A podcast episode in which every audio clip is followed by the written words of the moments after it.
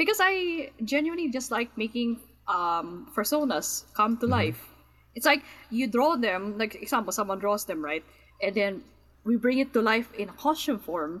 I feel like that's a job I would really, really love to become more serious at. Because every persona has a sentiment, sentimental value to the creator, right? You're tuning in to the Fox and Burger podcast, where we bring you closer to the Asian side of the furry fandom, one episode at a time. I'm your host, Michael the Matcha Fox, and Dime Burger. and today we're visiting the Philippines with artist and fursuit maker Ruth. In this episode, we learned about how Ruth was introduced to the furry fandom and how she took a liking to fursuits. We also discussed her experience as a guest of honor at Philifur, and finally, we learned some fursuit making tips and took a glimpse at some of her future projects. We're excited to return to the Philippines. So sit back, relax, have some pandesal, and enjoy the episode. Okay, Ruth, welcome to the podcast. Oh my gosh, hi! I'm so excited. We're glad you're excited to be here, yeah. Yeah, it's been so long, and you know, I've been hyping this up for quite a while. and nice to meet you guys. Nice to hear Yes, your I- I- voices. I think this is the first time hearing your voice, aside from Oh, the voice really? recording. Yeah, yeah, yeah. I I really like. I didn't. I didn't watch any of the Philifur videos, not yet, at least. Um, but yeah, um, it is definitely an honor to have you on the pod after scheduling this uh interview for so long. Yes, I'm so thankful that you guys were so patient with me and understanding what's been going on on my side. Sure. So I'm glad. Yeah, I'm just glad to finally be in the interview now and, you know, finally answer the questions. I'm excited. Yeah, I mean, it's just like I said in the group chat before. It's like you know, even though we've had all these delays and stuff, in the end, it's basically it's going to be worth it. Yes. So glad to have you here. Thank you. So let's just start with our basic questions. Um, first, tell us your name, where you're from, and what your persona is. Okay. So, my name is Ruth, and I'm from the Philippines, technically the NCR region. I actually have two personas. My main persona, the one I, know, made around 2012, was called Ruth Daniel Warwick. She's like a hybrid of several animals. Like, with the reference, I think I sent it to you guys, right? Mm-hmm. With the reference, you'll notice that she has three pairs of wings. She has bat wings, then she has dragon wings, and she has tail wings. She's basically a main wolf, fennec fox, a dragon, and there's something in the mix that I forgot. so that's my main persona that I created around 2012. Mm-hmm. Then for my second persona, the mm-hmm. one I've been using on my logos and just on my on a, on a new person I've been making, right? Is called Natto. His full name is Natto Makoto Beans. He's basically a puppy dog. Like if you notice that he's half, right? So he has a half German Shepherd and he's half Right. Border Collie. And I made him during 2021 because I wanted to try out the kimono styles. So mm-hmm. I thought, you know, might as well make a character that's not as complex as my first persona. Kasi my first one has so much wings, I thought, if I brought into a fursuit, maybe the next time. I So really I feel like you're make- into like this sort of, you know, like like chimera, like multi-animal esque, you know, animal design. I think you're probably like one of the few people I know who's really into that. Yeah, I was about to say like a chimera cocktail, whatever you want to call it. Uh, what was the inspiration for taking all these different little animals and putting them into a blender, basically? Okay, so for Root, I think it's more like because I was growing up within the fandom. I joined the fandom around 2012, right? So I started Root out as a wolf. Then I saw a fursuiter from the US called Monoyasha with her snow leopard persona, right? And I thought, oh, it's it has wings, it's a dragon, so I added that feature to my persona. Then for the bat feature, I don't remember. I just remember seeing art years later, like, wait, she has wings now? Okay, bat wings.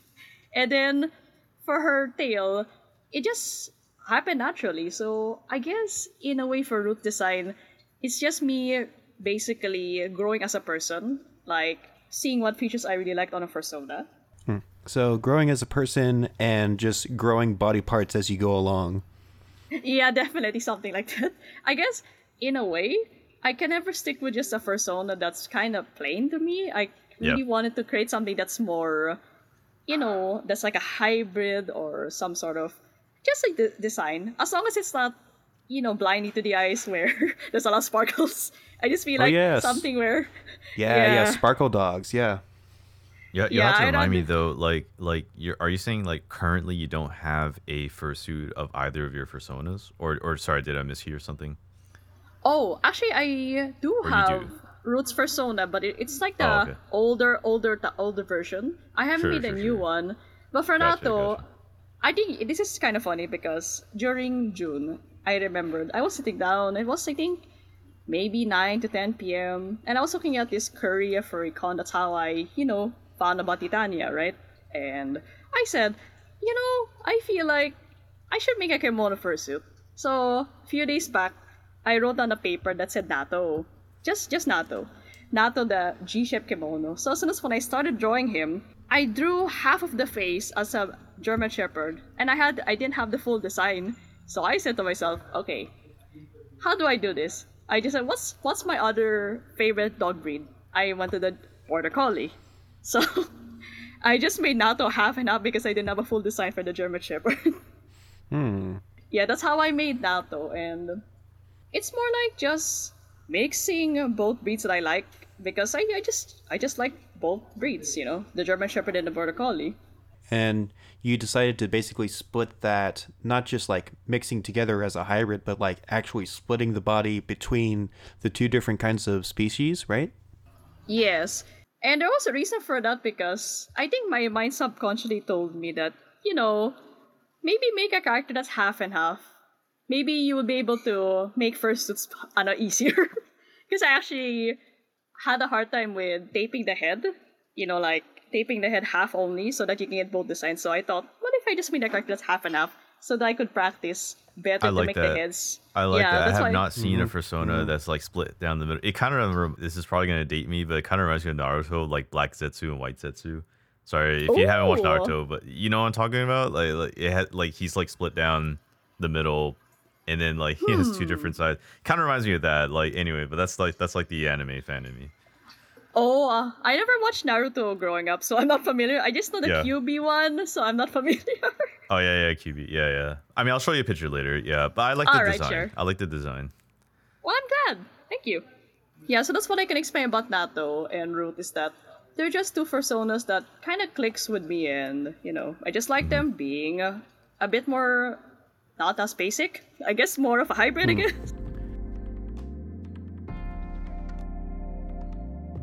Earlier, you were telling us about how you got into the furry fandom. It was because of this blue husky fursuit, right? Oh, okay. So I'll tell you my origin story of how I got into the fandom. Right, right.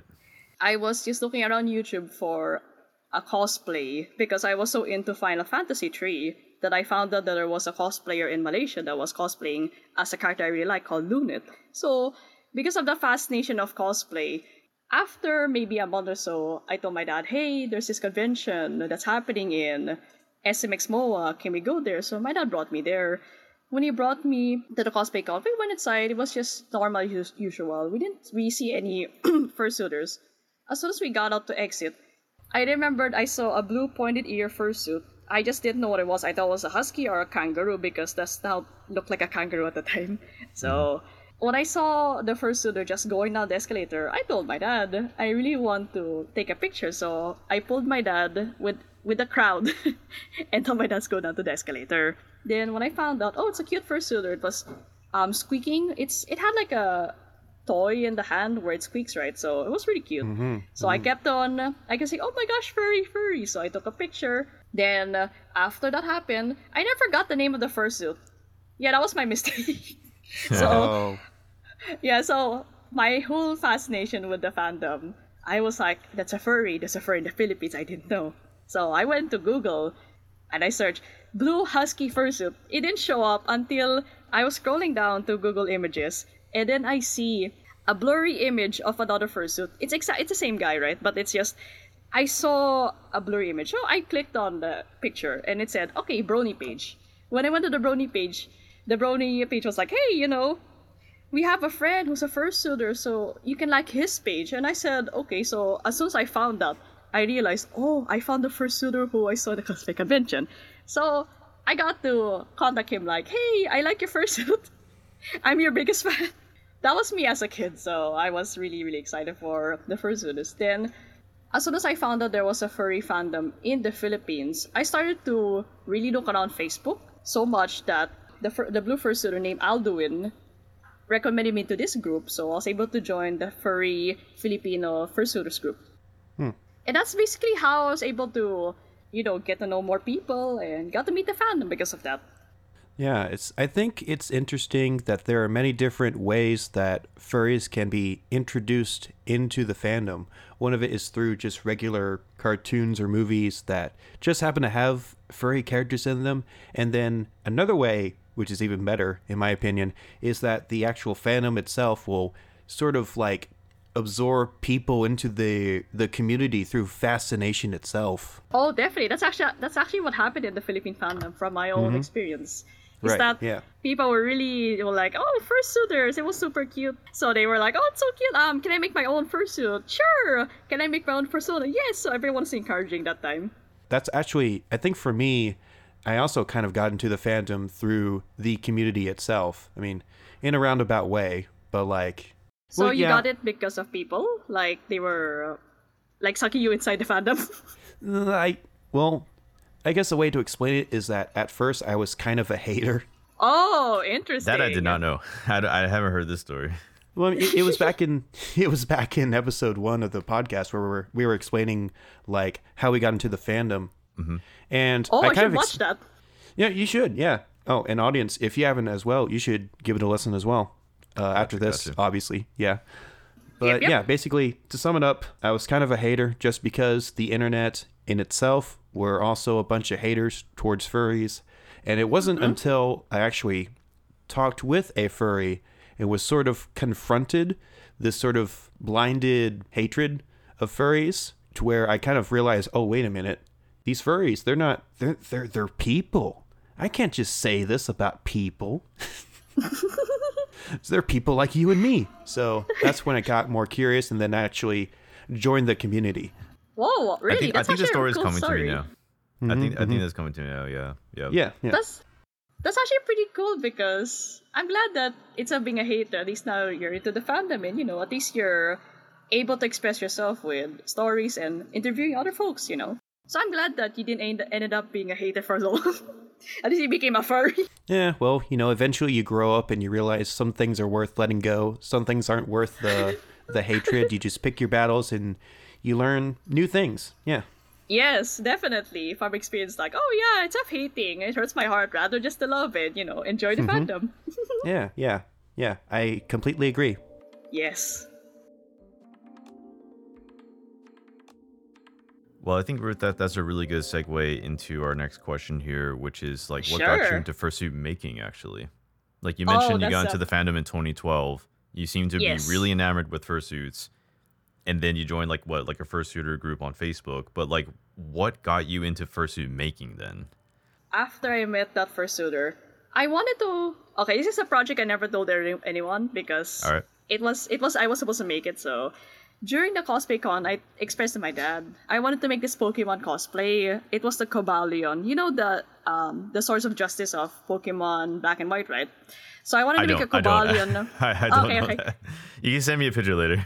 Yeah, vaguely familiar. Yeah.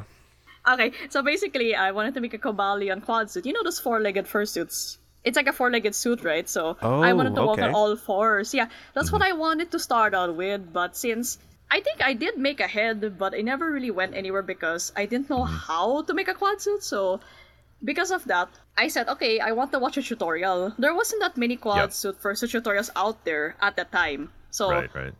I remembered the first tutorial I went that I saw was how to build a fursuit head.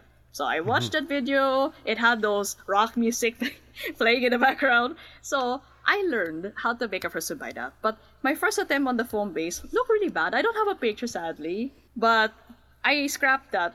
Then I made my other fursuit. So that was the second version of the foam base, but when I made that fursuit, I actually almost gave up because I kept comparing myself with others. But after some time, I said to myself, you know, maybe this is your style. Maybe try it out. You don't know. Maybe it's good, it's bad, we'll see what goes. So I made my first fursuit. I'll be sending a photo later on. Yeah. Please. do, But please yeah, it's my fursuit um route. So that's the first fursuit I had of uh, my persona. She had a lot of reba- revamps actually. So she used to ha- she used to be bald and she had a little hair and then she got a full set of hair. So that's how I made my first fursuit. Mm-hmm. Then uh, But when was that? You have to remind me. Like, so 2012 you joined the fandom, but then like immediately, like the next year you started making fursuits, or or what? Well, if I can recall, I think it was around 2013. Mm-hmm. 2013 of research. Then I think 2014 is when I completed my first. So I don't remember, but I, I do remember it's within that time. I remembered finishing my first partial fursuit on of Root right in June 15 of 2014. So you've been making fursuits for almost like you said you said 2014, so almost 10 years, if I'm understanding correctly, like nine years. Uh, well, not exactly because I did take a break from it because I was busy with other things growing up. So Yeah. I did have some sewing. So during the time when I didn't really focus on furries at the time, I kept on just sewing. So I had a lot of Right, experience with hand sewing. So So you, so you really like sewing, like like as a kid you really like sewing. As a teen, yes. As a kid, I Oh, hated okay. sewing. Oh sure sure. but what got you? Well, what got you into sewing? Like I I I'm, I'm I really want to dig into that. oh, what got me into sewing was because I saw how to make um, a fursuit. So I said, oh, I want to sew. Oh, oh so it was through Oh. fursuiting, fursuit slash fursuit making that Yes, that you got got me- into sewing. Yes, and then my and my grandma wow. gave me a needle. Was like, hey, you know, um, I'll Wow. give you a sewing needle, and she bought it from the U.S. a long time ago. I think mm-hmm, the mm-hmm. needle right now is almost forty years old. I could send a pic. It's Sure, the needle sure. I've been. It's a mm-hmm. needle I've been using ever since 2012. So yeah, it's kind of it. The needle was straight, then it became curved because I was trying to sew. I I was trying to sew a slipper. This is my grandma joked to me a Wow. long time ago. Why don't you sew your slipper if it broke? Because of that, my needle became curved. So it was the best decision. Honestly, I can explain why people should use a curved sewing needle than a straight needle. Hmm. Because But but wow, but like like like well, you mentioned a slipper, but like have you done like mittens and like a hat or anything like that? Okay, from my memory, I did some fursuit work for friends because at that time I did take commission, so I was sewing mm-hmm. people's clothes, I was sewing mm-hmm. like s- small fursuit parts or repairing. So I was mostly focused on making things. I used to make like little bags, little plushies, mm-hmm. but Oh, but they were the simplified. Yeah, they were the simplified plushies. They weren't like the you know the plushies with shape the one. Yeah. So when it, when it came to sewing, I, I just like trying anything. So when I came back around 2018, that's when I got more serious about the fandom. You know how Okay. about making fursuits. Yep. So because of 2018, I was actually able to see a better light in fursuits because that Yeah. time I wasn't really in the mood to make fursuits, but because of a convention that happened and I made fr- new friends that time, I said they were like encouraging me, "Hey, why don't you make fursuits again?"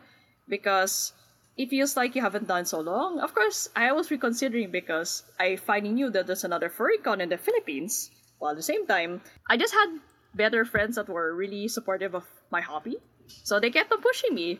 And because of their pushing me, I can't look back and say, oh, I don't want to sew anymore. Like every day, I'm just Right. motivated to make so much things. So, because like you um, said you did mention that you had like a break period where it's like like although you got into the fandom in 2012 and then like you were getting into fursuit making the following year there was like that break period and then like in 2018 you felt like rejuvenated is is that correct Yes. or hmm like you felt you, you you looked at the fandom in a better light in 2018 and then like you took fursuit making more serious Yes, I started to take it more serious and I started to do small commissions. So I started accepting like repairs. Well, I Mm-hmm. Started but- with but repairs back in- first. But back in Yeah. 2018, was that when you decided to go full time with fursuit making, or, or or was it just like part time, or or how did how did that go? Okay, so I tried to make it full time, but since I was working on um, something else that time, I had to do it part time. So Okay, okay, yeah, so it was mostly a part time thing. But after 2018, 2019, when I got out of that um, work, when I said, hey, you know, I want to focus on my passion, 2020 was honestly where I really got so serious, where I took it mm-hmm, full time. Mm-hmm. So I was, was actually was that so was that due to COVID because everyone's indoors, or was it just Yes. independent? Oh yeah, because everyone's mm. at home and like there's nothing to do, so like you know you found well you found more time and you spent that time into fursuit making in 2020, right? Yes, and with ano, while I, while I was doing the first is 2020, I remember hand sewing my first tails. So mm. I never really had a sewing machine when I started out. So I was starting Oh, out wow. full on. Mm. So I could send you Just- guys just a photo of the tail. Yes, I could send mm. you Oh, a wow. photo of that giant tail. I think it was like how big was the tail? I think five feet, six feet. I don't remember. Mm-hmm. Wow. So I made I made that during the pandemic and I loved it so mm-hmm, much and I mm-hmm. told myself if all the fur stores weren't as closed, I would have gotten more furs. But yeah, I worked with the furs I had at home, so mm-hmm. it was it was just a giant deal. I remember posting that online and there were so many people from international you know, international countries like, Hey, are you open for commissions? I had to say yes, but I'm sorry I can't because all the fur shops are closed. So I wasn't able to take it, but they told me just tell me and I'll commission you sometime. So I, I want to cut in here because I think that's a great segue into our next question, which is actually about the fursuit making process, because we're already kind of getting into that. Um, Oh, this is also this is also going to basically answer one of the uh, the questions that we had from one of your fans, named Sharon from Facebook. So Oh. shout out to Sharon. I'm not going to say the last name because you know privacy, but yes, th- well, Sharon was asking, "What do you use for your eyes?" and was asking about like what kind of materials you use for the fursuit making process. So let's kind of broaden the question. Like, like let's talk about the fursuit making process, but let's start with like materials. Like, where do you where do you go to buy things, and what things do you buy? Let's let's start with the basics. okay, sige. Um, for for the basics, I'll just say for the foam, right? The foam you could buy it at a foam store like a Uratex store or online.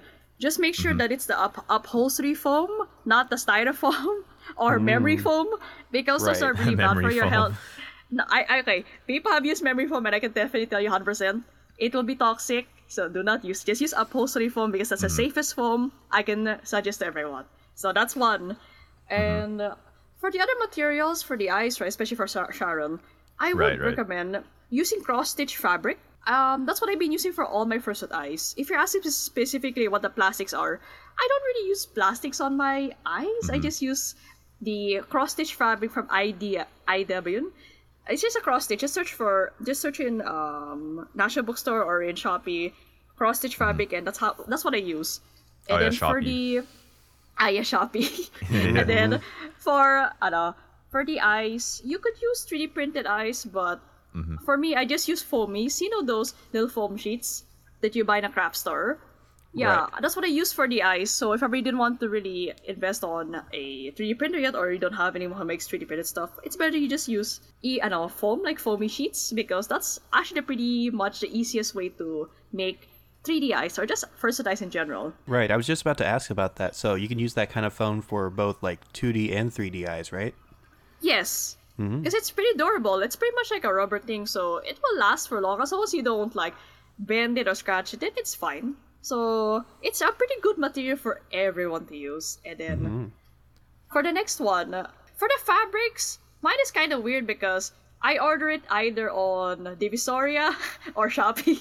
So mm-hmm. my answer is always gonna be just look around because it's something. Sometimes I go to Divisoria for my fur, and there are times where I order from Shopee. If it's like, oh, Divisoria doesn't have this fur, I can order from Shopee. But do you ever like do you ever prefer those physical stores because like that way you can like touch the fabric and look at the stuff or like or do you trust like Shopee like oh, okay like I, I don't know the quality but I'll still order it from Shopee or like how, do- how do you oh. feel Oh. about that? Personally, for me, I like physical stores because you get to see all the furs. Yeah, yeah, yeah, for yeah. sure, for sure. Yeah.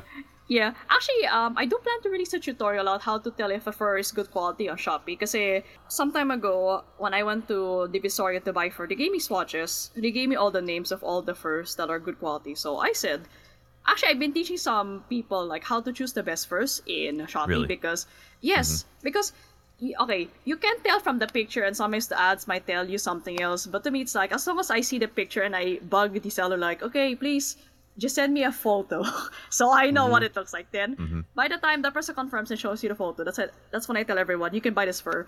Why? You can shave the fur. The fur's high quality. So I can tell because I have swatches at home, so I can tell people what to order and what not to order. I, I do want to take maybe just like a step back and kind of like get back to the question, which was like, you know, walk us through the fursuit process. So like, I would imagine this starts with a commission, right? Like, like you talk to the client and they tell you, okay, I want this, this, and this. So usually you ask them for some kind of ref sheet or something. I would imagine. Oh, okay. Sorry, I thought we were talking about like the materials, but sure, we can yeah, actually talk yeah, about yeah, the. yeah, yeah. We we're, we're talking all about that. Yeah, yeah. I just want to. I just, Oh. I just want to start from step one. Like, like we were mm-hmm. okay. So, like, I would imagine a client comes to you for a fursuit commission, and then you're talking with them, and you're talking about like, okay, can you can I see a ref sheet? You know, like, do you have any pictures? So, I'm guessing it starts with that, right? With that first negotiation. Actually, the okay. So this is from my most recent commission, and shout Oh, out to him because thank you for commissioning me. I just don't know the name. I think it's called Retro Gamer, but I'll just tell him. I'll just say, okay. Sure. So this is this is how it started. Whenever Mm-hmm. I accept a commission or we talk about a commission, usually people inquire first. Like they ask Right, me, "Hey, right. are you open for commissions?" And I'll answer with yes or no, depending on how busy I am. So when I say yes, they ask me, okay, so how much is your prices and where are you based from? So I tell them everything like, okay, so Mm-hmm. these are my prices of fursuits, by the way. So for a mini partial, it's six hundred dollars. That includes a head, arm sleeves, hand paws, and tail. Okay. And then for my full partial, which has the head, arm, hand, tail, and feet, and you know legs, you know the legs, right? That would cost one thousand dollars for a full partial. So those are those are my prices, but it also depends on the complexity of the character, so the price Right, might right. increase. Yeah, because of depending on the colors, depending on the design. So so, so you, yeah. you don't do full suits? Do you do full suits, or you're just doing partials? I would love to do a full suit because I plan to make one Uh, sometime. Yeah, yeah, Yeah. sure, sure, sure, sure. I haven't practiced on it, but once I get the formula, I'll tell everyone I'm open for bodysuits. Who wants a bodysuit? Right, right, Oh, right. okay. Okay. Okay. Yeah. yes. Okay. So with the process of fursuits, they inquire me, they ask me. So once we started talking about the design, if I'm open, then the person tells me later on, mm-hmm. like, hey, we we are sure for the commission. Can we pay you now? So I give them the option where to pay, and they ask me, how much should I pay you? Like, when will you start on the suit? And I said, oh, actually, I accept. Ano, the time I'll start on the suit is when you pay half. Let's say half of 600 dollars, right? So when you give me the half payment, I will start on the first suit. Then, uh, before it gets completed or after it gets completed, I'll tell the person to send the other half of what's been promised.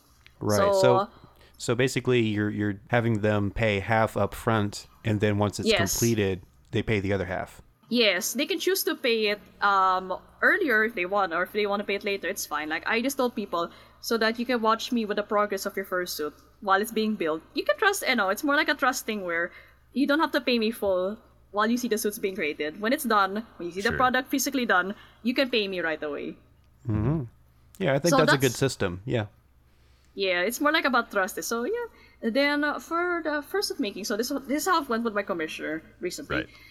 Um. Okay, so we'll send you the payment right now. Okay. So when they sent me the payment, the next day I told them, hey, I will need to have your measurements. So I sent them a video of me measuring my head, and I asked them, could you please do the same of what I did? So I sent them a reference of like, okay, measure your head, measure your height of your, you know, where the ta- uh, for the tail, right, from your uh, belt to your to, to your feet so that I can get, you know, the sizes for that. Then the next one, which I really want to practice for international commissions, is that for hand paws. So, because since the guy's from locally here, he was able to send me through Lalamove. It's like a driving Yeah. app thing. Yeah, So yeah, yeah. send me send me his hand patterns, and I asked, could you please make like um four pairs? And the guy's like, oh, I made more than four pairs. Okay, so he sends me his hand patterns. After I get all the measurements done, this is this is something uh I do whenever I'm unfamiliar with certain things. So before a fursuit commission starts, I always tell the person,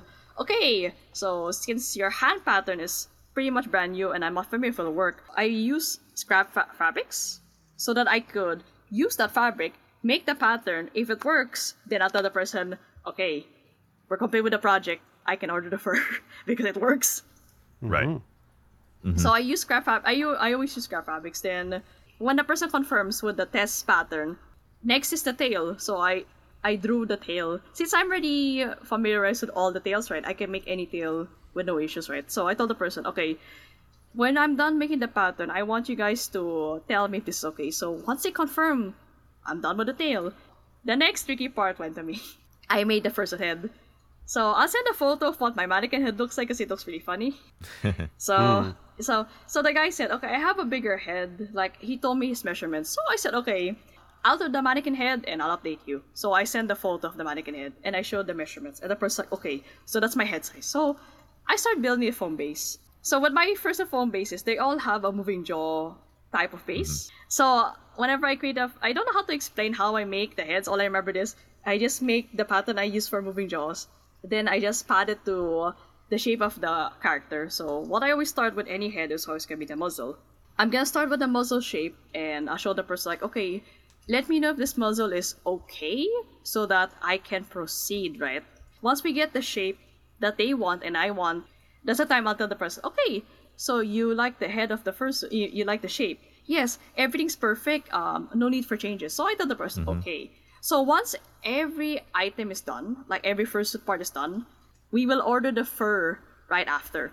The next day, as soon as I get, uh, no, as soon as we confirm with all the furs we need for the project, I will order it, place the order, then get the order, then tell the person, okay, I'll start with certain parts. I will, I'll always put the head last because I, I like starting with the tails and the hands always because I feel hmm. like I want to start out with the small ones, then and and the first suit with the big one.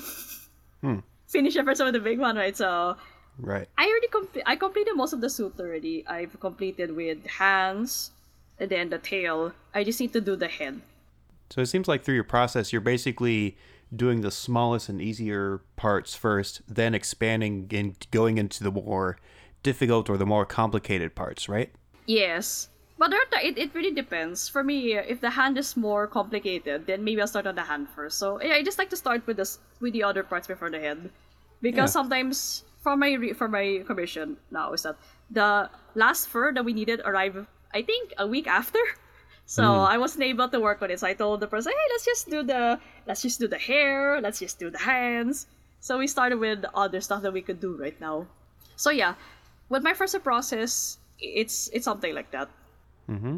Yeah, I, I can. It's it's very detailed. I appreciate how much detail you put into it. I think uh, if anyone's listening to this who wants to get into fursuit making and all that, I think once they hear this process that you have, they're going to be uh, basically they're going to be taking notes. You know, I think you put a lot of great logic and uh, thought into like your craft, and I, I really think that shows that you put a lot of effort and experience into this. You know, and I think that's what makes you like a, a really good uh, fursuit maker, actually.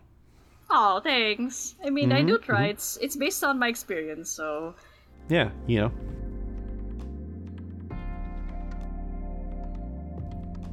What are some of the challenges you faced though, like throughout this whole process? Like, like at least a couple. You don't have to go through every single challenge, but like, what are like the two biggest challenges you faced as a fursuit maker in the fursuit making process?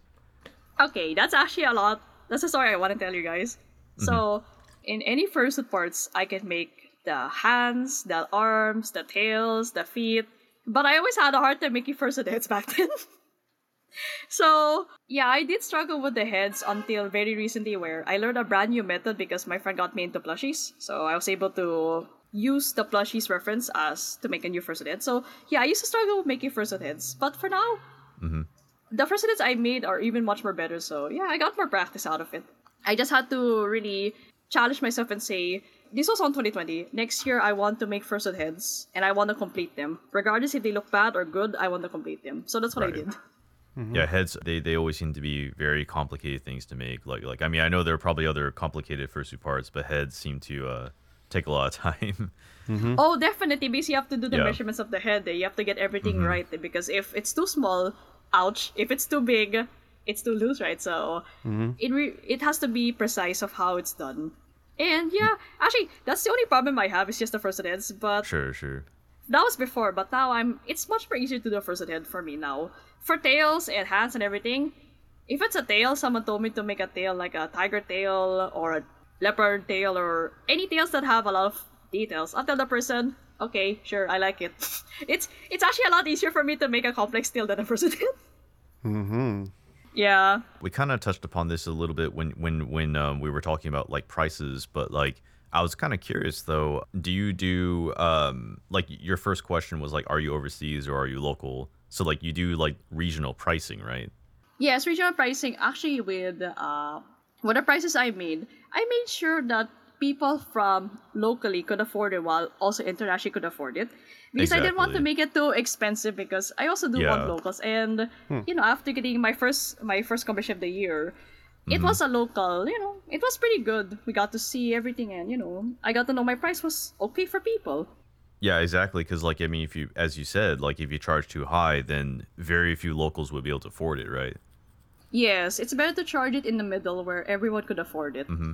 that's what that's what i that's my vision where okay people could afford it and yeah and there's some people in, inquiring me about fursuits now so it's really nice to you know for them to look at my price and say it's fair my character's complex i'm like yes Just to ask like a really quick question, like what is the base price though? Like what is like what would be a base price? For a base price, let's say for example, it's a generic dog. If it's just a generic dog and it's just a simple tail, six hundred dollars would be would be done. But if mhm. it's like a mhm. dragon or hmm, let me try to explain. If it's like a hyena, I think it would be a mhm. lot high. It it might be around maybe seven hundred to eight hundred dollars, depending on the design as well. So Yeah. it depends on how complex the design is before the prices go up. That's usually how I gauge it. Gotcha, mm-hmm. gotcha. Yeah, but like how how often do you sell to furries overseas? I'm I'm kind of curious. Like like like have you sold to people in the U.S. before or like Canada or so forth? They were interested in not yet. Actually, they were inquiring me um months ago because they okay, so most of the things people know I make was the protogen plushies. okay, I made I made um two protogen plushies for two locals, right? And Interesting. there there was so much attention to it that international people from all over was like, "Can you accept my commission?" Mm-hmm. But I mm-hmm. had to say, I had to say, "Oh, I'm sorry," because at the time I was working a lot of things. But I told them, give me some time and I'll be able to make the Protogen plushie commission. So yeah, mm-hmm. there are people who are interested in commissioning and plus since I have DHL on the side, I could just ship it within DHL. But most of my clients right now are all local. Right, right. Mm-hmm. Yep. So, do you have any fursuit makers that inspire you though? I think I think that was something that I, we haven't gotten to ask yet. Oh, there's so many. Yeah. I can I can give them all a shout out because it's shout my- out to let's get a shout out. We're Okay. at the burger. Hope you're ready. Shout out to all the All right, tags. pull up the list. okay, okay. So I, I can tell you for so okay. The first fursuit maker I liked was Aldo Alduin the Husky, the one that made fursuits for locally in the Philippines but retired already, right? Then the next oh, one is I'll, I'll Monoya. do the husky. Yes. I don't. Oh, um, A L D U I N. Is that correct? Yes, Alduin. It's like a blue husky thing. That's the one. Yeah, that's the one I was gotcha. fascinated with. So he retired. Yeah, retired a long time ago. So Mm-hmm, next is Monoyasha, the one who makes realistic fursuit parts. You know the one if you look for Mm-hmm. D- Dream Vision Creations. She's the one running it with her friend, and I'm like, ah, I want to have a base from her fursuits. I want to get the Mm. fursuit base from her. Then the next one is Firestorm Six, which Wow. made. Yeah, I love I love Firestorm Six. My gosh, that's where I wanted to get my first fursuit, but I didn't have money, so you know the story. Yeah, I've, I've been uh, seeing I've been seeing Firestorm six suits since like my first time I went to like what Texas Furry Fiesta around 20, 2011. Yeah, Oh yeah, they're pretty, they're, they're really amazing. Like I love the first Mm-hmm. It has that it has that charm I like. Then what's the other first suit? the other first make I really liked? Ah, it's it's Kimono line I remembered, and let me try to remember one that I was super. Oh yes. Mm-hmm. I don't think anyone, a lot of people know this person, but it's called Ice Squeaky Pinky. She has the cutest fursuits in the world. that Too bad sounds vaguely retired. familiar. Yeah, I I don't know these people. yeah, so Ice Squeaky Pinky, right? okay. She retired a long time ago, but oh my Alright. gosh. I will send some photos of her fursuits. Please do. Please it do. It makes me cry because it's so cute. And Yeah. the other fursuit makers that inspire me, it's the guy from Taiwan, the one that makes really Zilvin. I don't know how to pronounce his Oh, name. Uh, yeah, Zilvin. Zilvin. Yeah, Ooh. Vil- Zilvin. Uh, Beast Fantasia Mm-hmm. is the name of the studio. Uh, yeah, uh, I'm familiar with them. Yeah, yeah, they're they're a good friend. Beast. Yeah, Fan- really, I, really good shout out to person. Zilvin. I got to go message Zilvin now. So thank you, Zilvin. Yeah, we, he we gotta um we gotta he is him based this in Taiwan. Yeah, Yeah, he is. Yeah. You got that correct. He's based in Taiwan. He's based in the Taipei area. That's so cool. I'm actually, I do want to ask. Like, I, I, I'm just curious. How did you know about um, Beast Fantasia slash Sylvan? I think his bird persona. I think it's bird, Correct, his yeah, bird Click. persona. yeah, Click, click. yeah. I, I remember seeing that. Yeah, I remember seeing that and just going, "Oh, that's cute." And I saw his account. I was like, Yeah. "Oh, nice fursuits." Yeah, and okay, Sylvan. this reminds me now of another fursuit maker I liked as well. So you know who's Ato Ama? I, I don't. Alto okay, Alma. okay. So. Ato Ama. Okay. Um, how do I explain this? Ato He Ama. has Yeah, it's called Auto Ama fursuit. It's like a kemono style fursuit that I really Okay. like. That's how I reference. That's how I took inspiration from his suits to make my suit because it's like it's such a cute style. I'll send some. I'll send some photos. But with the, with the people I mentioned here, right? They're the reason why I got so inspired with fursuits. Like there are more makers, but I kind of forgot, and I'm so sorry. but it's just like there's so many makers that inspire me every day. Whenever I look at their works, I just go, "Oh my, you know, I want to achieve that one day." Like you guys inspire me all hmm. the time, you know. Hmm. So I just hope that I could achieve to their level one day. Because, mm-hmm. you know, they all started with fursuits that didn't look well, then it got better, so that's how I get my inspirations. Yeah, it, I think it's great that you have inspiration not just from people you remember, uh, but like from all around. Uh, just because there's so many good creators, so many inspiring people that you find just on the internet, just randomly. Uh, even when I'm looking through Twitter, yeah, you know. Yeah, definitely. That's how. That's actually how I found most of the makers is by looking at random Google photos, clicking on the links, and going to the DeviantArts, FurAffinity, or Twitter. So it was nice to know that some of them are still active while some are retired. But you know, better to retire with a legacy than nothing, right? So, yeah. Oh, right. There's another. There's another person maker I remember that inspired me so much. Okay, go ahead. Um, Sharp fursuits. It's like a US fursuit maker, Sharp fursuits. Sharp. She's the one that I okay. But her name is Sharp. She makes like real I know realistic fursuits to Toonie, so she's a she's a big inspiration to me. She's the one who taught me how to make a moving jaw. so yeah. You know, it's it's interesting that you mention all of these fursuit makers who also make like realistic style. Have you ever really made any realistic style fursuits yourself? Yeah, yes, I'm I, I attempted. I am. I actually attempted to make one on the Circle pre-made I tried selling. Yeah, that's actually sure, my sure. most realistic um, person. But obviously, I would like to try one with the resin or 3D base next time. But since this was foam, it's more bulkier, so it looks semi-realistic than realistic.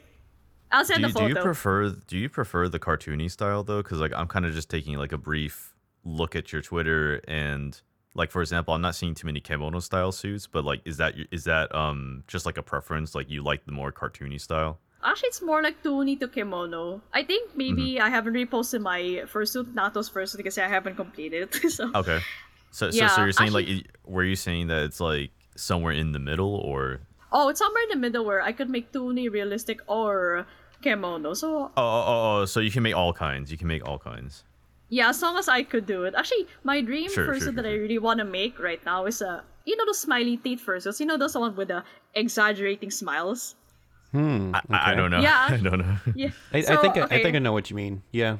Yeah, actually, because um, someone was asking me if they if I could make them a suit that way. So you know, we're still talking about it. But if it comes true, it's like I can make a big teeth fursuit. I'm really excited for that. Honestly, if the person really Mm-hmm. says, "Okay, I'm ready to pay," I'm like, "This is my dream person. I'm gonna make so much takes on your fursuit." hmm yeah. Well, I- I'm really curious though. Like, like, is there like an animal from like Filipino culture that you would like to make into a fursuit though? Because you know we talk about like dogs and, and wolves and stuff like that, but like, is there anything like unique to the Philippines that you would like to turn into a fursuit? Actually, there's there's two. The Tamarao, the one, the Philippine water buffalo, and the Philippine Yep. eagle. Yeah, Oh. actually, I would like so, to so you, did- you, those did- two. I was gonna say you're not gonna say binturong, right? Oh, dang it! I forgot Yeah. the binturong. I, I, I, yes, I was gonna yes, shout out to yes. Rita. I, I had to Yeah, say yeah, I had to say it just for Rita. Ah, no, because one of my friends had a, had a binturong fursuit. That's why I know. Sorry, binturong furry.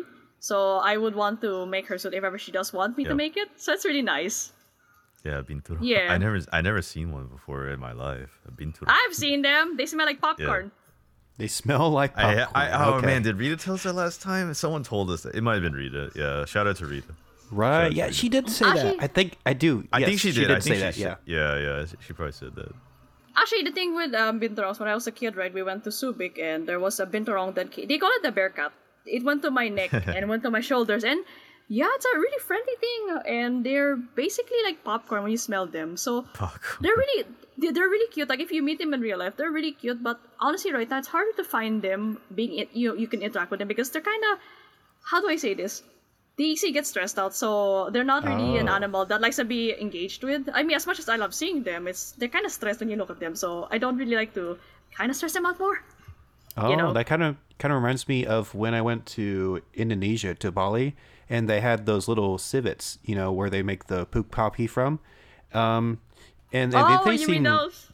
yeah, yeah, the, the poop coffee animals. Um, they seem really friendly. They'll let you like scratch their belly or whatever, but like it also seems like they're ca- they can easily get stressed out, and they're actually more nocturnal animals.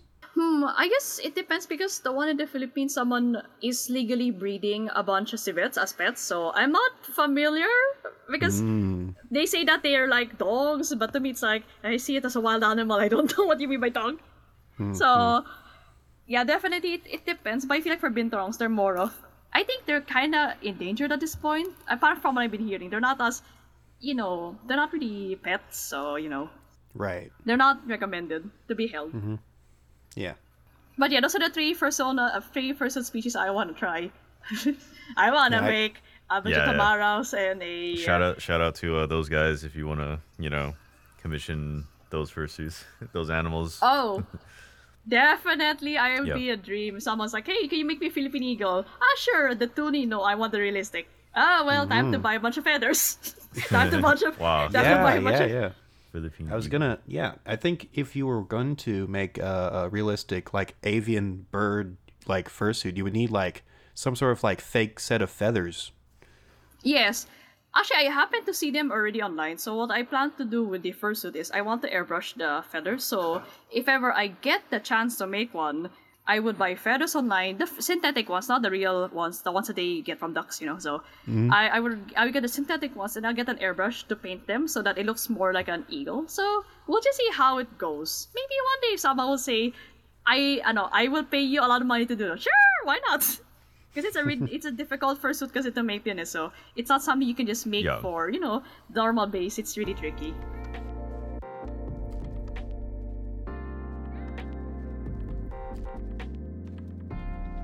We've been talking a lot about like fursuit making though, but I kind of want to ask you questions about like fursuiting itself though. Um, I mean, Oh, how sure. often do you go fursuiting? Like uh, that, that I'm kind of curious. Okay, so I only go fursuiting maybe let's say once a month or maybe once every few months because I Mm-hmm. Like haven't had the time. friends? Bec- yes, with my friends on malls. Because I, Yeah. uh, what do you call this? I haven't done it recently because I've been so busy with commissions. So once I'm able to fursuit in, you know, I fursuit more frequent. That's the time I can say, yeah, I'm, I'm fursuiting more frequent. Yeah, yeah. And you, you mentioned malls because like the Philippines. I mean, I've been there once and kind of warm. It's a little bit warm. Mm-hmm.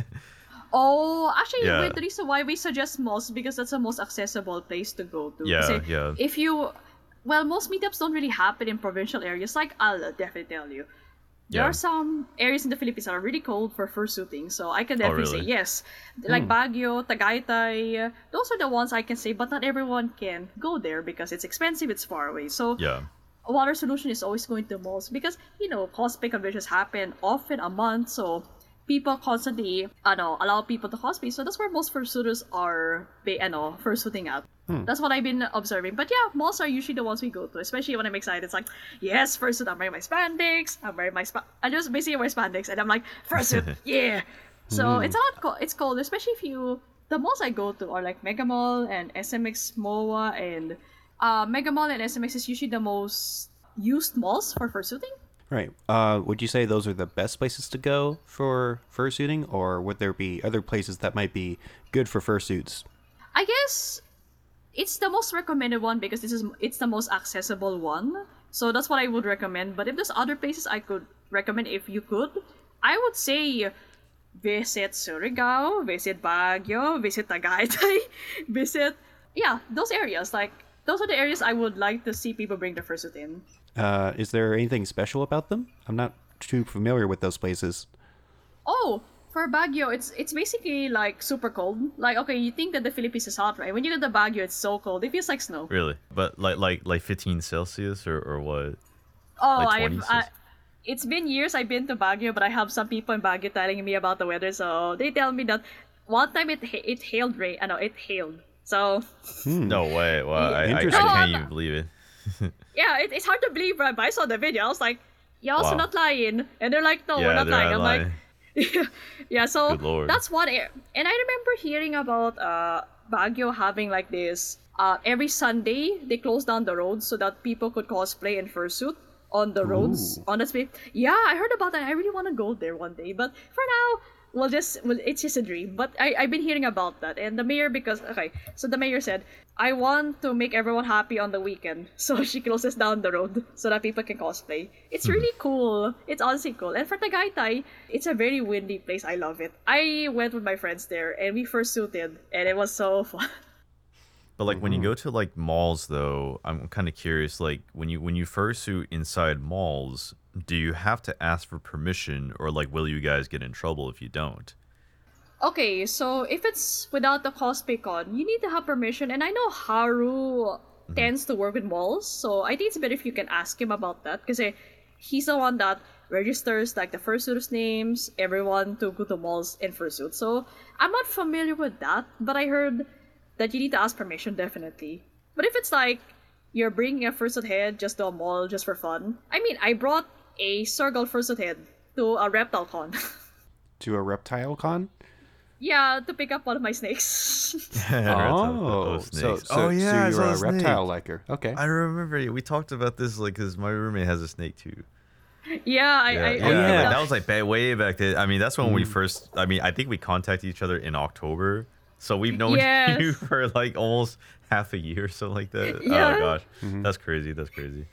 definitely. Yeah, actually, I, I first suited some parts and I saw some people I idolized. uh, I just appreciate in the Yeah. reptile community, and I basically wore my first fursuit while taking a picture with them. It's I can send the Reptile photos. I community. just yeah, I just I look like for that reptile community, scaly community.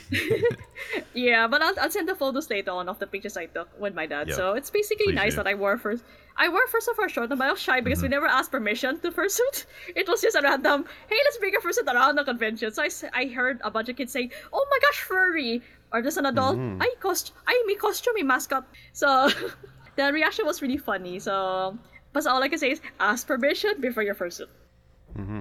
Now, when you go out to malls and you interact with other people, have you ever had to explain to a non-furry uh, what a furry is? Okay, I think I had a few experiences with that. So, I think from my best memory was there was this um lady who approached me like, "Oh my gosh, furry!" And I'm like, "Oh, you know what a furry is?" Well, no, but you guys are wearing costumes, so I assume that you're furry. So, uh, the conversation went like, "What is a furry anyway? Like, is it is it all costumes?" I was like, "Oh, not really. Actually, it's just a community of people who like making art, sharing art, or just you know." How do I say this? Basically, people like drawing animal people. that's what. That's how I, I Yeah, snapped yeah, it. And I, I, I just snapped back like, oh yeah, uh, it's just people who make animal draw and animal people drawings. Oh really? So is it? Do you need to have a fursuit to be a furry? Not really, honestly. Like fursuit is a luxury. It's just an option. It's not something that you need to be in the fandom. You could go in the fandom.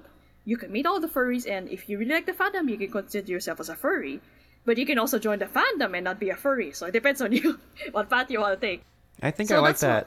Yeah, I really like mm-hmm. that explanation. Yeah, it's very friendly towards people who might be interested, but like still informational and simple enough for someone who's not familiar with it. Yeah.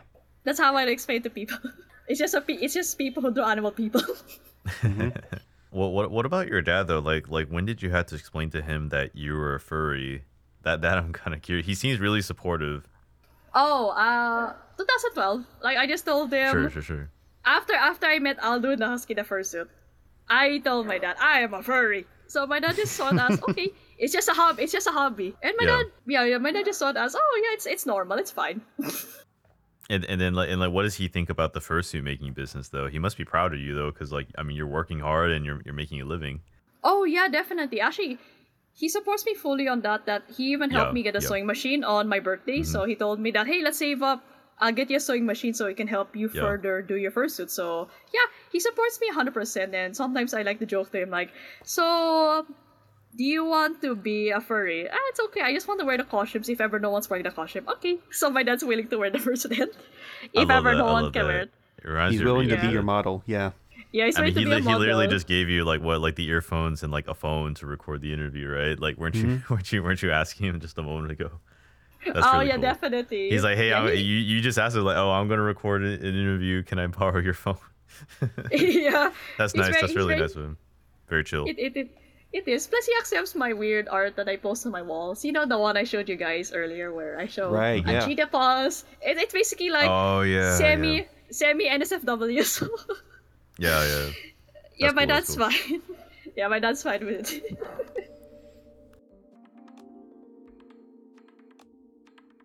Well, the, the next major like part of this uh, episode is actually talking about Philifur. Um, I think this is a Oh, good time yes. to talk about that, like like your experiences at Philifur um, last year, 2022, because surprise, surprise, you were the GOH. Is that right? Oh yes, actually that was really surprising because they contacted me out of the blue and said, "Hey, Mm-hmm. Oh, Ruth, do you want to be a guest of honor?" And I said, That, "Uh, that was okay, Gatsby. sure, yeah." Was it Gatsby who messaged you, or Yes. was it? Uh, yeah, Gatsby. Is, Uh, is, is that what you guys prefer to call him? Do you call him Gatsby or do you call him? No, Haru, Haru. Only. You call him Haru. call him- Uh, Yeah, Oh, he just really? messaged me. He messaged me on Facebook. I don't know what time it was. He just said, "Hey, you want to be a guest of honor?" I looked at him like, "So what? Are, so what's the catch?" And then he's like, ah, "I just want you to showcase your art." So basically, Yeah, yeah, that's how it happened. And he invited me to the Philifurs group and said, "Hey, guest Mm-hmm. of honor." So I got to know the staff, and I can see yep. their group is pretty productive, and I really like them. Like shout out to all of them because they Mm-hmm. yeah, do a good job in the those guys. convention. Yeah, yeah, yeah. I mean, we'll be interviewing those guys tomorrow, so shout out to. yeah, I mean, It's Yeah. it's actually really good because I I'm very happy that to find newer furries running a con, and I can I can definitely tell you experience of me working at other con. These guys, they really have a lot more fun. Their group is really nice, and you know everyone's pretty creative on their own, so they have their own set of skills, and you know they got freedom. And plus, I think since earlier I was talking about um, Paul, right? Yeah, definitely. I could tell. I could say this right now. He might hear this interview later on. Paul, oh my gosh, girl, you're so fab. He's really good. He's the, I think, the accountant of the whole Philippines, and I'm glad that he also has he also has a sense of humor. So I'm just always telling him like, Paul, I have ideas. So he's a nice guy. I really like him. yeah, I, I don't think I got to meet Paul yet, uh, but but I have been kind of PMing um Gatsby. Well, I'll just call him Gatsby because that's what it says on Telegram. But I've just been kind of private messaging Gatsby every now and then. Um, we both like Gunblades apparently. Like we both played Final Fantasy, so we definitely have Nice. Yeah, yeah. I mean, because you mentioned nice. you, you mentioned Final Fantasy three, right? So I was like, hey, another Final Fantasy. I haven't played that one. That's that's definitely one of the older titles. Oh, you should try. You should try playing the remastered. It's really better. It's better that way. Yeah, I, I- I started. Sorry, I misspoke. I started with Final Fantasy eight. I haven't played seven. Uh, I know seven is also a pretty classic in there, but yeah, Final Fantasy three remastered. Okay, uh, I'll, I'll note that. I'll note that. All right, all right. Yeah, so Philly Yeah, for but- 2022, like you, you, I guess you got a text from was it, Gatsby, right? That you were going to be the GOH. Like, what did you do um, at the con though? Like, I think you probably had like uh, like a Q and A panel, or like where were some of the stuff you did? When it came to Philifurs, they told me that I was just a guest of honor. I was just gonna show my arts and all. So I offered to them, hey, I want to make a tale for your attendees. They were telling me, oh, you don't need to. I was like, no. If I'm a guest of honor, I want to make a tail. So I gave out actually two tails during the con. Mm-hmm, One was made for the con, and one was within our booths. If you bought stuff from our booth, we would also raffle off a second tail. So Oh, okay. So both, so like both were raffles, or only just the second one was a raffle? The for ano, the two tails were in the raffle. Um Okay, the okay. the tail that I raffled off, I think it was a border collie tail, was for everyone. So Mm-hmm, if you didn't buy anything from our booth, but you joined dur- during Philifurs where you bought a ticket to attend our con, you will get a chance to get the raffle. All we all we ask people Mm-hmm. Oh, so that's that's automatic, right? Like as long as you had the ticket. Yes, but I told people that when you came into the con, you have to sign this notebook. Mhm. I told them to sign a notebook so that we can call your name out. So, people, I remember the funny things people told me was, so should I put my real name? I'm like, you don't need to. You can make a, a name, a furry name. Ah, but can I? Can I just be a furry? I was like, just make it your own furry name. Like, I'm not pressuring you to make it your real name or your furry name. So, people wrote their names Like, I think we had, uh, I think, 60 people that joined because not everyone could join because they had to go home early. So they said, sorry, we don't want to join the raffle. So once the raffle was picked with our two winners, I remembered I went back to my notebook and I said, who put John Cena as a name? so. So I, I, of course, I had no idea, but I never asked anyone. I just But thought- you had to call so it out though, right? You had to like, I mean, because they wrote that name, so did you? You had to call out John Cena like during the raffle, No, right?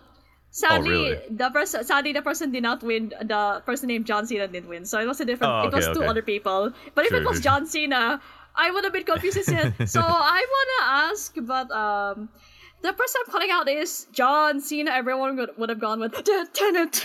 Uh, well, maybe next, maybe next Yeah. time we'll see. Too easy, know, too it easy. some- yeah, it was it was honestly funny when I saw that. I was like, okay, so with the guest of honor thing that I did, yeah, we just gave out the tail, and then I was just roaming around the con like usual. Like I had a booth, then I was just basically roaming around around the con. It was fun seeing everyone. Know, since you're talking about roaming around, can you tell us a bit more about like how the what was the venue like, and uh, a bit more about like where it's located? The location is Eton Centris, and uh, for me, uh, the spa- the venue was really ah wait. Eton Centris elements, elements of Eton Centris, or Eton Centris elements, right? So I can tell you, it's a really big, big venue. I was running around, running around, running around everywhere because I had so much fun. And I remembered, guest of honor, um, I had a booth. I did not have sleep that day. So you couldn't Yeah, sleep I- that day. Yeah. No, I was too busy finishing all the other first details I was supposed to sell, so I stayed up. I was, uh, I think, 18 hours awake that time Wow. without sleep, and I still function normally as a human. that day. Wait, how many hours sleep did you get? None. I basically Yeah, stayed up. zero hours. Um, oh my god, and you still function, man. I think you're more crazy than me, man. I think I stayed awake for 30 hours, if I recall. I That's what I remembered, so I remembered 30 hours, and I said, haha, furries. Hi, people. Yeah, I, I can do I can do five hours of sleep uh, at a con, but probably not zero hours. Zero hours might be pushing it for me. Oh yeah, never force it because it's gonna be really bad. You're gonna have a headache the next day, so I would definitely recommend to everyone get sleep. Don't do repeat what I did. But Philly Fur is a one day con, if I'm not mistaken. So like, really, you're just going in for the one day, because like um like a lot of the cons I've been to, they're they're more than one day. But Philifur, I think it's Oh. just a one day con. Yeah. yeah, they put it for one day because I I think it's better you ask Paul and Haru because Exactly. Yeah, yeah. We'll, yeah we'll, I'm we'll, I'm a, I'm not a yeah I'm on staff so I have no idea. Yeah, yeah. We'll save we'll save like the really detailed questions for them. I mean, that'll be their time to shine uh for their interview. But yeah, yeah, yeah.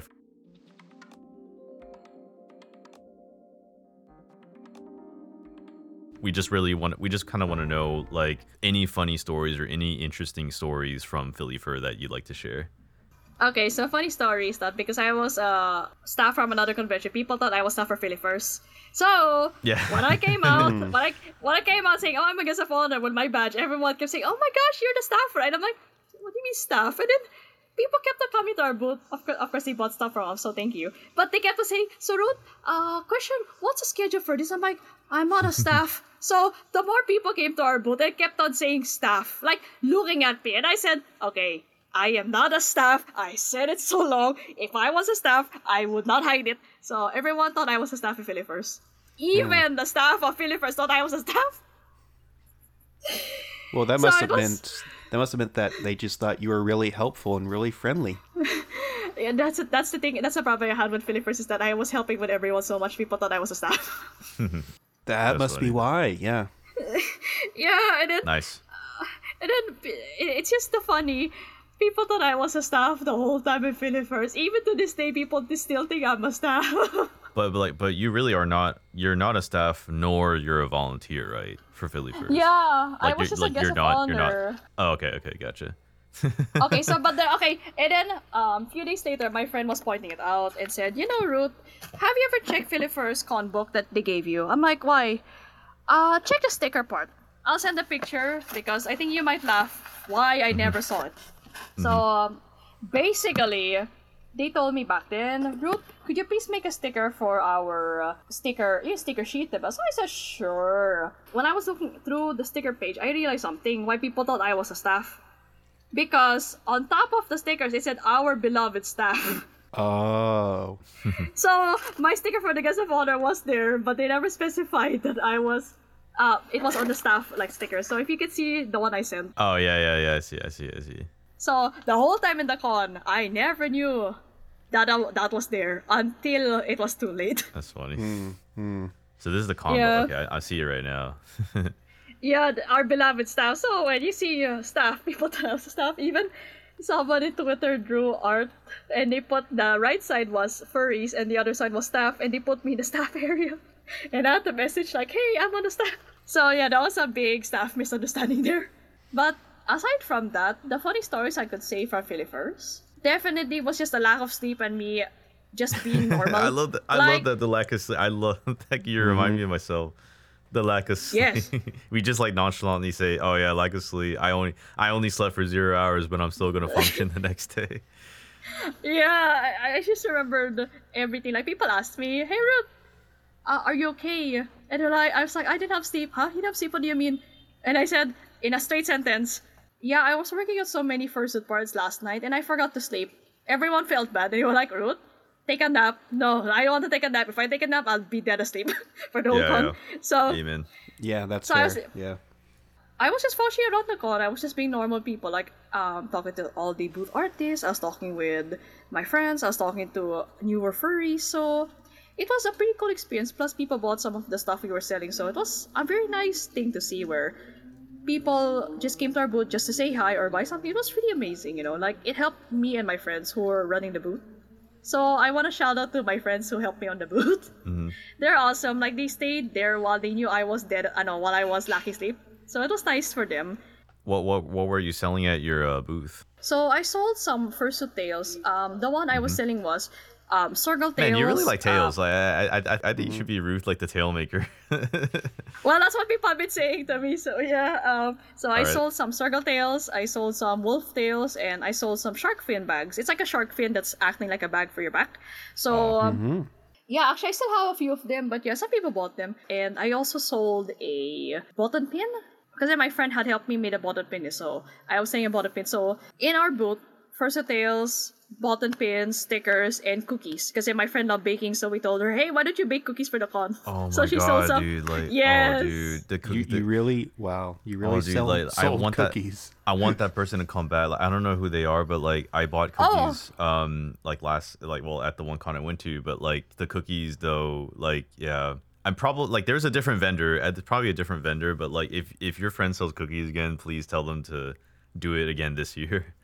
Oh, definitely. I've That, been that's you said her. that was your friend, right? That like you- you said like Yes. you were, you and you and her had like the same booth. Is that right? And she was selling cookies Yeah. at the booth. Oh, that's cool. cookies and tails. You get you get like if you buy a tail, you get ten free cookies. Oh, definitely. I, I just mean like, um, I told my friends this. You know, since I'm only the one running the booth, it's kind of big. Maybe you guys could come to my booth. So I gave my friends the artistic li- liberty of selling stuff that they want. If they want to take commissions, if they wanted to sell stickers, they wanted to sell cookies. Why not? I just had to ask Yeah, permission from dude. Haru and Haru cookies. and C Paul that oh. Can I sell cookies? They're like, as long as it's you don't bake it on the day, sure. so Right, basically, we right. baked it uh, the night before. So Mm-hmm. my friend sold cookies. Actually, her name is Kim. She's the one that sold the cookies to everyone. She sold lemon cookies and she sold like a, a bone shaped peanut butter cookie. So if, if she makes it Aw. next year, I will tell you guys. It was honestly Please, delicious. I, I I will come. Like I think Philifur is in September of this year, right? So I I'm I'm ready. Like like tell your friend uh, I'm coming for the cookies this year. Oh god, maybe I'm just hungry right now, but like yeah, those cookies. It's it's really good. Like if you taste it, you'll probably cry. Because I told my friend this. yeah, It was so- no, say. You taste No, it was it was You me probably cry. Oh my god, that's so what I true. mean is- That's so true. what I what I told my friend is, you know, Ken, it was so hard to not eat the cookies while you were selling. Why? You could have one. I was like, no, if I ate a cookie, I would be eating 10 cookies. So I'm sorry, I really love your cookies, so please sell the cookies. so yeah, I was definitely telling her that. You should bake cookies. I'll tell her, like, now we know that you will be buying cookies. I'll tell her, hey, you should make some cookies. There's this guy from Taiwan who'll be coming to my Yeah, yeah.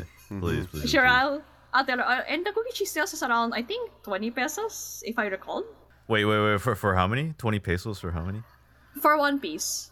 Okay, okay, okay. I I- can do that. So it's three three is sixty, right? Three Yes. 60. That's one USD. I I can do that. I can do it. All right, she'll Sorry, be so I had to think in it. USD. Sorry. Yeah, I still have pesos. I still have pesos from from last time. Oh, nice.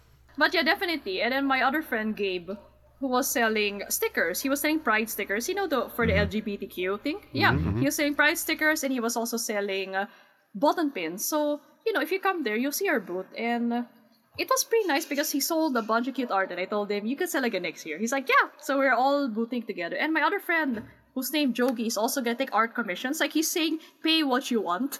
So, you know, if you want to pay a lot of money or if you want to pay little, he's taking commissions. So, you know, it's really nice to. Basically, we have a lot of people. Our friend group is within the booth. So basically, um, in our group, it's um, me, Ken, Gabe, Jogi, Dusky, Neil, and my dad. Yeah, so we're, we're a lot of people in the booth. No way, your dad went to the con? Yeah, he went to the con. he Ah, that's funny. me. Oh gosh, oh dude, that's awesome. I love that. I love Yeah. that. Your dad sounds really wa- chill. Oh, he is. He is chill. he actually, I know. He he pretty much just said, "Hey, you know, if I go to the convention, let me know." And I'm like, "Oh, sure." He went to the con a bit late. He saw me uh, while I was t- doing a panel, and he said, "Hey, you're doing a panel. It's good." I told my dad, "I my throat got so dry, I sounded like I wanted to cry."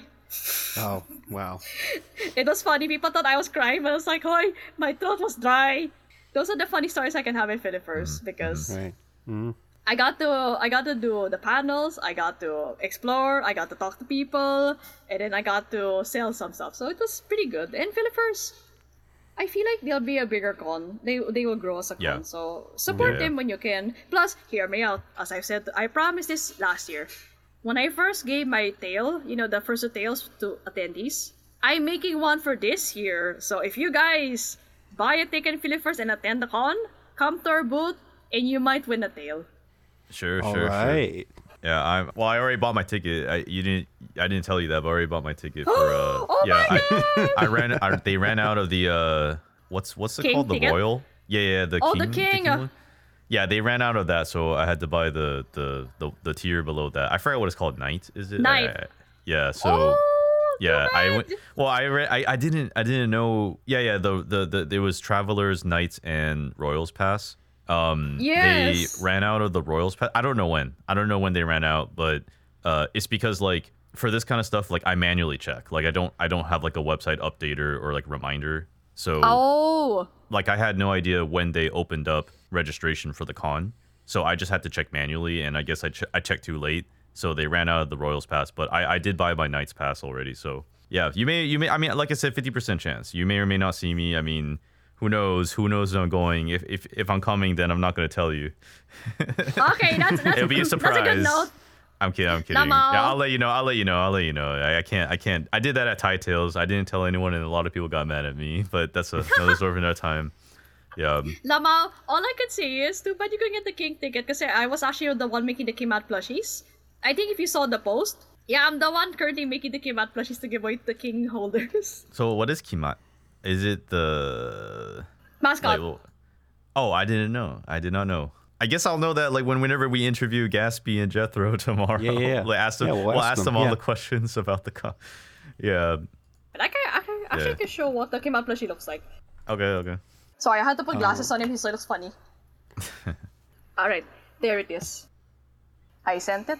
So, Oh, so, so so so he's the dog. Oh, is he the dog like like in front of like the tickets where it's like travelers, knights, and royals, and he's like the dog Yes. wearing. No way, dude. He looks so cute. He, he looks like he could I he know. could be part of like an animation that like Pymations or something like that. oh, man. thanks. Actually, I can show you another photo I made. That was really funny because I just put, I found my old glass, my dad's glasses. It's just the sunglasses we got. Let me look, let me look for it. I it's lo- really funny I like because this mascot.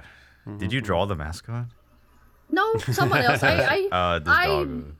I shit. believe that it was um Lofi who made the mascot because I know they had a competition, but I came in Philippines really late, so uh, sure, I didn't sure. know. Yeah, this is the photo I made on Twitter because I found it funny with him having glasses. yeah, yeah. That guy. That guy's cool. That guy is a boss. Deal with it. yeah. He's, he is a boss, yeah. Yep.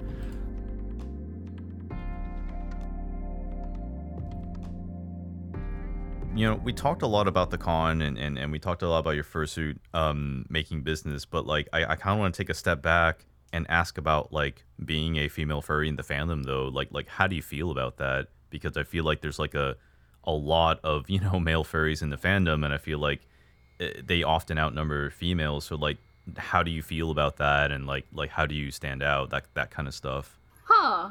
The way I I look at it that way is more of okay. So way before in 2012, when there was less Mm-hmm. furries, right? It's very rare to find a female. So when you find when we find Right, it as a right. female, it's like, oh my gosh, there's a female. So it's I guess it's an excitement, I guess, but at the same time, after 2018, there are more females that came in the group, so it's kind of balanced now than it was before. Like it's not purely male from what I've been seeing.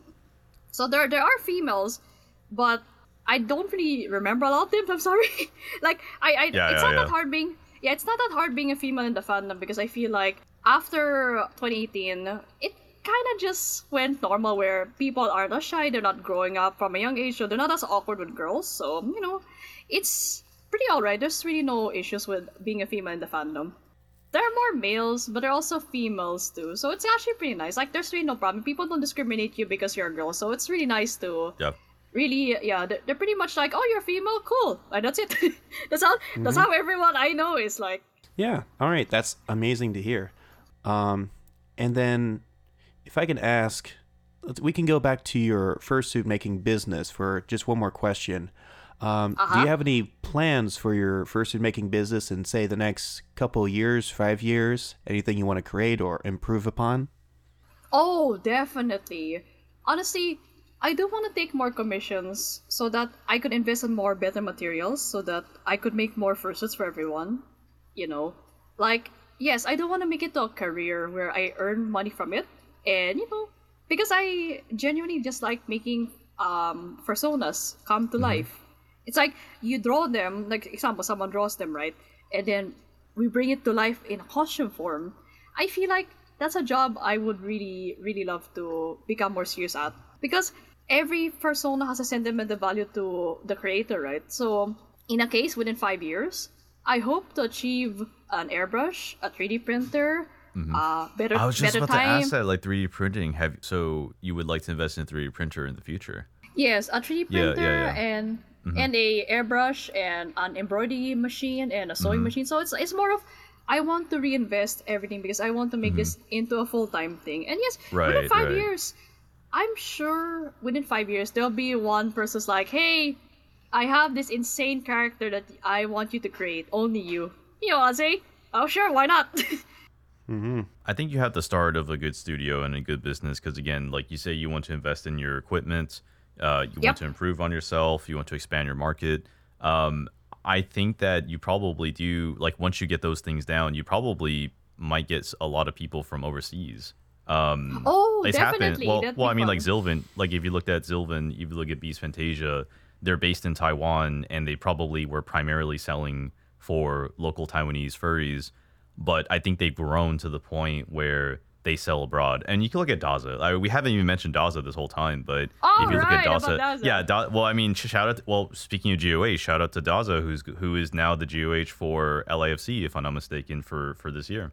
So shout out Oh, to Daza. Um, yeah, LIC in Singapore. I'm not sure if I'm going to that one, so I'm not gonna make promises. Oh. But um, I have been to LIC, but I ha- I I don't know if I'm gonna go uh, this year. But yeah, like I mean, look at look at correct, correct. Okay. But you look at Daza, like I think Daza is also a good example of like a fursuit maker who has like grown to the point where they can um, sell abroad. So I, I think I think you know I think we're meeting you at a very interesting point. We're interviewing at a point where like like I think you have like so much potential, and that's what I like about the podcast because like you know we interview like Vietnamese furries and Cambodian furries where like their fandoms are starting to grow. Like we're at this sort of like inflection point. I feel and like I can't wait to see what happens after five years. Yeah, I mean we we might even bring people back on the pod like five years later. Let's hey, do you remember that episode we did in 2023? So five years later, how are you doing mm-hmm. now? Mm-hmm. Mm-hmm. I mean, I can't wait for that. Honestly, like, you know, as time grows, we also grow as people, right? So it's Mm-hmm. it's gonna be really fun to just one day tell you, "Oh my gosh, I made a Philippine eagle fursuit." So it's, Oh, it's gonna yeah, be one yeah. of those. I can't it's wait to be see that. Please days. let us know. I I think that'd be that'd be amazing. Like I I didn't even know what a Filipino eagle looked like until today, and I just I just looked at a picture earlier. I was like, that looks really cool. That'd be really I cool. know. I just I just hope that someone commissions me because I really really just want to make one. Yeah, we're we're all hopeful here. Yeah, we're all hopeful that you can grow as a business and that you can really make you, your dreams come true. I guess as cliche as that sounds. I mean, that's why we have to work hard for it so that we can mm-hmm. achieve the dreams. Amen. That's exactly Amen. what I've been doing. Yeah, mm-hmm. that's what I'm achieving. So yeah. Anyways, maybe I'll see you guys in another podcast in five years. Yeah, yeah. Hopefully, yeah. Maybe see you at hoping on Philly it. for. Mm-hmm. Oh, Dev, if you're in Philifurs, please excuse me if I don't recognize you at first. So just say hi do and be do- like, yeah, you probably don't know what I look like. Well, I'll send you a picture later, but yeah, yeah. sure. Mm-hmm. Actually, it's more like I wouldn't recognize. So if someone says, "Oh my gosh, I know you," you know, my, my reaction would be, "Uh, I don't know who you are. Hi, who are you?" That's exactly how I greet them. I love that. I love that. That's- That would be that's how I me greet so too. Honestly, that would be me too. Yeah.